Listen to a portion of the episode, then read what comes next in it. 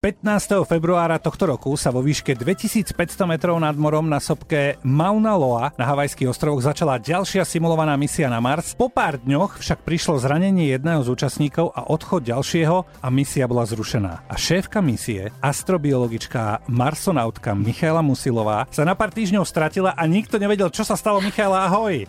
Ahojte, alebo aloha, tak po havajsky. A už si sa našla, prosím ťa, čo sa dialo?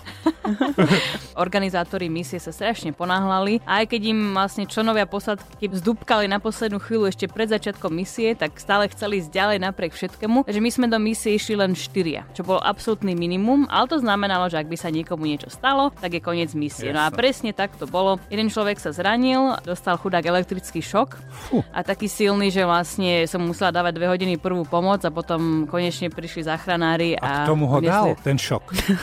Zariadenie predsa. Lebo nejaká elektrická ryba asi tam nebude na to nehrozí. Aha. Bola to aj časti ľudská chyba a šťastí e, elektronika tam na stanici. Napriek tomu, že to je simulovaná misia, tak je stále nebezpečná. O, no on nesimuloval. No presne tak. Takže to žiaľ nebolo simulované, ale našťastie sme mali všetci kurz prvej pomoci a tak predtým. No ale on potom, aj keď ho vypustili z nemocnice, bol ochotný stále sa vrátiť do misie, ale iná členka posadky sa z toho tak nastrašila, že už nechcela aj pokračovať, takže vlastne misiu zrušili, lenže to bolo presne toto obdobie, kedy som zmizla, lebo oni nás ako náhle vlastne toho člena dali do nemocnice a zdali na takú... Izolačku? Inú, no niečo ako izolačka, do takej chatrče nás strčili na, na niekoľko dní bez komunikácií so svetom. My sme nevedeli, čo sa deje a nikto o nás nevedel, čo sa deje. A zrazu, že koniec môžeme ísť domov. V hlave hovorím, tak sa vracím na Slovensko. A v tom mi hovoria, ale ty nemôžeš odísť, lebo ak odídeš, tak vlastne tie víza, čo mám, sa zrušia a potom dva roky sa nemôžem vrátiť, takže sa môžem e, zabudnúť na ďalšiu proste tak misiu. Tak, tak som setkala a čakala.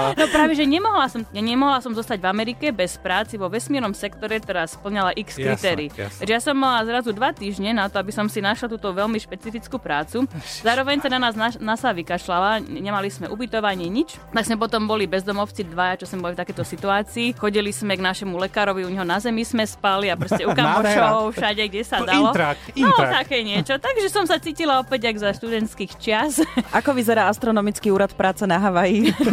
tak práve, že tam na, je ďalšia sopka ešte vyššia než Mauna Loa, Mauna Kea. Tam má približne 4200 metrov a tam sú vybudované slávne observatória a tam sa mi podarilo tú prácu teda nakoniec nájsť. Okay. Takže som si mohla udržať mm-hmm. to vízum a tam som vlastne bola, pracovala som pre nich, čakajúc, že teda začne ďalšia misia neskôr tento rok a furt, v júli, potom v auguste, septembri a tak ďalej a zrazu už príde september a že NASA si to rozmyslela, je to príliš nebezpečné, že tento rok ďalšia misia nebude. Tak no. opäť som si myslela, že zbalím si tašky, idem späť na Slovensko. Ale medzi časom som začala spolupracovať s majiteľom tej stanice, kvázi Marťanská alebo Vesmírna. A tu ťa zastavím. A tu ťa zastavím, Dobre. lebo to už je ten príbeh, ktorý si dáme po pesničke. Najlepšia nálada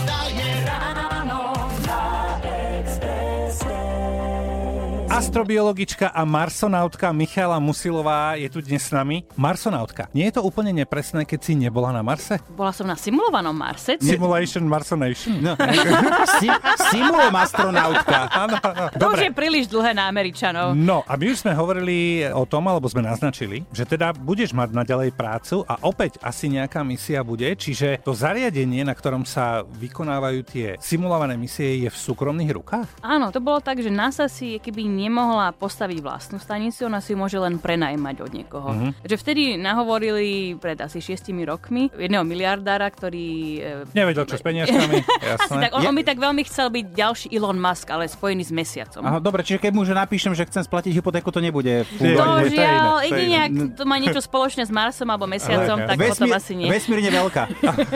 a dohodli sa teraz s ním? Áno, oni ho vlastne presvedčili, nech tam postaví stanicu a NASA si ju potom od neho prenajíma. No ale potom potom, ako následne stále váhala, že či bude ďalšia misia, nebude a tak ďalej, on sa rozhodol, že on chce pokračovať vo svojich veľkolepých plánoch postaviť na mesiaci skutočnú kolóniu a on to chce o 10 rokov, Jasne. takže pomerne skoro. Že on sa chce začať sústrediť na mesiac. No a my sme spolu spolupracovali od februára, kedy som ho spoznala a tak sa mu zapáčilo, ako som mu pomohla riešiť rôzne projekty a problémy, že ma vlastne oslovil, či ja nechcem byť riaditeľkou celej stanice oh. a všetkých budúcich misií, ktoré sa tam budú odohrávať. Čiže ty si riaditeľ riaditeľka už teraz? Ja som už teraz riaditeľka. Di- director? Presne, ako sa volá tá tvoja? Director Mars Station? Simulation. Áno. Uh... Simulation. Director of the High Sea Station a zároveň Chief Investigator. A to bola Miška Musilová.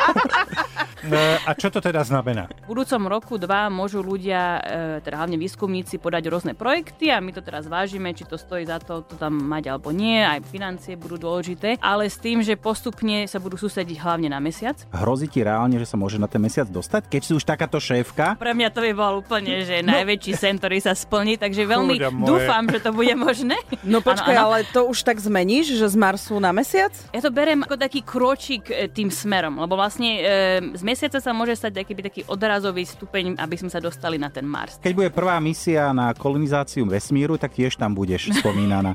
Budeš ten Vesmíru, vedecký no. pracovník, ktorý tam založí ten, poklepeš kladivkom na mesiaci na ten eh, základný kameň, aby to tam mohlo stáť. Ale vy si uvedomujete, že aká veľká vec toto je? No uvedomujem, ale Ale preto si z toho robíš žarty. Pre, preto mi je to smiešne, lebo keby som to myslel vážne, tak sa tu zbláznim asi, lebo to je strašná šupa.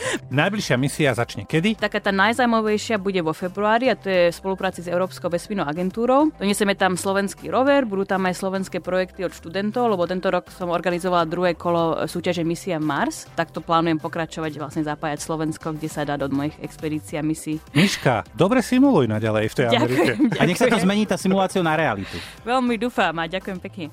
M&X s Ďurom a Ďurom na Expresse.